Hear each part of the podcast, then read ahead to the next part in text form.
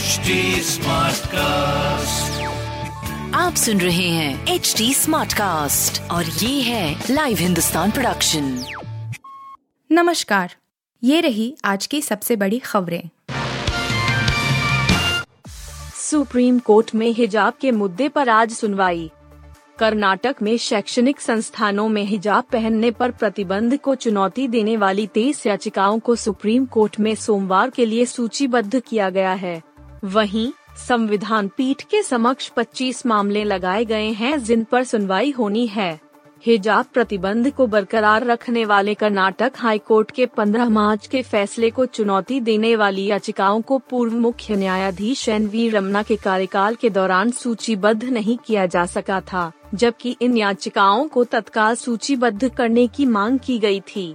Justice U Lalit के मुख्य न्यायाधीश बनने के बाद इन मामलों को तेज़ी से सूचीबद्ध किया गया है जस्टिस हेमंत गुप्ता और जस्टिस सुधांशु धूलिया की पीठ हिजाब प्रतिबंध को चुनौती देने वाली तेईस याचिकाओं पर सोमवार को सुनवाई करेगी कुछ मुस्लिम छात्राओं के लिए हिजाब पहनने के अधिकार की मांग करते हुए सीधे सुप्रीम कोर्ट के समक्ष दायर रिट याचिकाएँ भी दायर की गई हैं।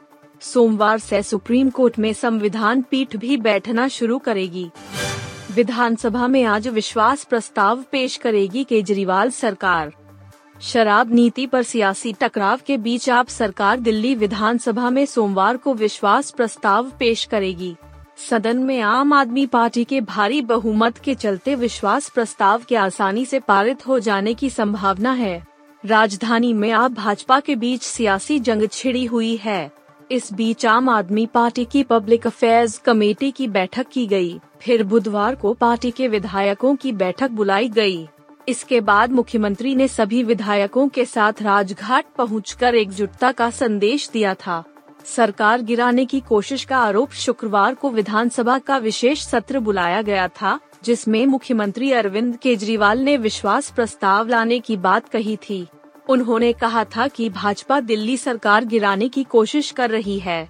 उनके विधायकों को 20-20 करोड़ रुपए का ऑफ़र दिया जा रहा है। आज यूपी बीजेपी प्रदेश अध्यक्ष का कार्यभार संभालेंगे भूपेंद्र सिंह। भाजपा के नवनियुक्त प्रदेश अध्यक्ष भूपेंद्र सिंह चौधरी 29 अगस्त को राजधानी लखनऊ में कार्यभार संभालेंगे। नवनियुक्त प्रदेश अध्यक्ष के स्वागत व अभिनंदन को लेकर मेरठ समेत पश्चिम क्षेत्र से बड़ी संख्या में पार्टी कार्यकर्ता और पदाधिकारी लखनऊ रवाना हो गए हैं। भाजपा क्षेत्रीय प्रवक्ता गजेंद्र शर्मा ने बताया कि नए प्रदेश अध्यक्ष भूपेंद्र सिंह के स्वागत व पदभार ग्रहण कार्यक्रम को राजधानी में अभूतपूर्व बनाया जा रहा है। इसके लिए बड़ी संख्या में पार्टी पदाधिकारी व कार्यकर्ता पश्चिम क्षेत्र से लखनऊ रवाना हो गए हैं। पार्टी पदाधिकारी प्रदेश सरकार के मंत्री, आयोग, निगम बोर्ड अध्यक्ष व सदस्य, कार्यकर्ताओं की ओर से 29 अगस्त को प्रदेश अध्यक्ष का स्वागत किया जाएगा।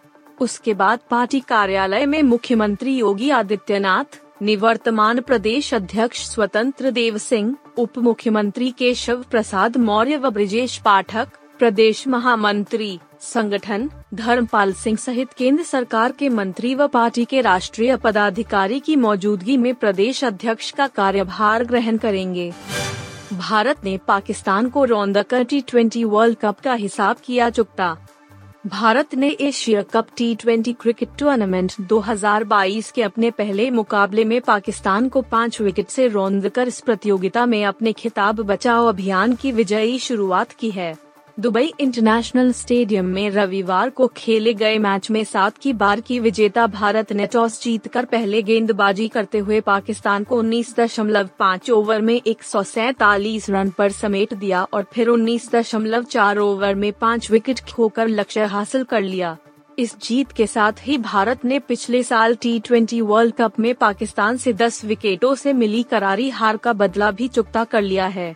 पाकिस्तान से मिले 148 रनों के लक्ष्य का पीछा करने उतरी भारत की शुरुआत खराब रही और उसने एक रन के स्कोर पर ओपनर के राहुल शून्य का विकेट गवा दिया। हालाँकि इसके बाद कप्तान रोहित शर्मा बारह और अपना एक सौ टी ट्वेंटी आई मैच खेलने उतरे विराट कोहली पैतीस ने दूसरे विकेट के लिए छियालीस गेंदों पर उनचास रनों की साझेदारी की। बॉलीवुड फ़िल्मों को बॉयकॉट पर शेफाली शाह का रिएक्शन सोशल मीडिया पर बॉलीवुड फ़िल्मों को बॉयकॉट किए जाने का एक चलन सा चल पड़ा है। किसी न किसी वजह को बहाना बनाकर फ़िल्मों को ट्विटर और अन्य प्लेटफॉर्म्स पर बॉयकॉट कर दिया जाता है।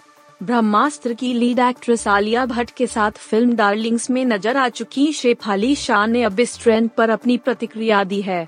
शेफाली शाह से जब पूछा गया कि उनकी series Delhi crime two apostrophe O T पर आ रही है, बॉयकॉट ट्रेंड के बीच इसे डिजिटल प्लेटफॉर्म्स पर लाया जाना कितनी सुरक्षित महसूस करवाता है? जवाब में शेफाली ने कहा कि बॉयकॉट ट्रेंड ऊर्जा की बर्बादी है। शेफाली ने कहा कि जो एक चीज़ उनकी समझ में नहीं आ रही है, वो है नफरत। नफरत करने में बहुत ज़्यादा मशक्कत लगती है। शेफाली शाह ने कहा कि किसी की तरफ़ से किसी के लिए भी की जाने वाली नफरत यहाँ सिर्फ़ बॉलीवुड की बात नहीं हो रही, ये ऊर्जा की गलत दिशा में बर्बादी है। इसी शक्ति का इस्तेमाल किसी सही दिशा में कुछ कंस्ट्रक्टिव करने में किया जा सकता है। आप सुन रहे थे हिंदुस्तान का डेली न्यूज़ रैप जो एच टी कास्ट की एक बीटा संस्करण का हिस्सा है।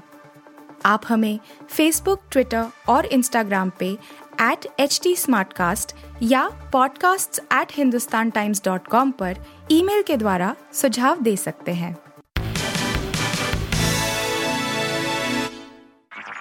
आप सुन रहे हैं एच टी कास्ट और ये था live Hindustan production smart cast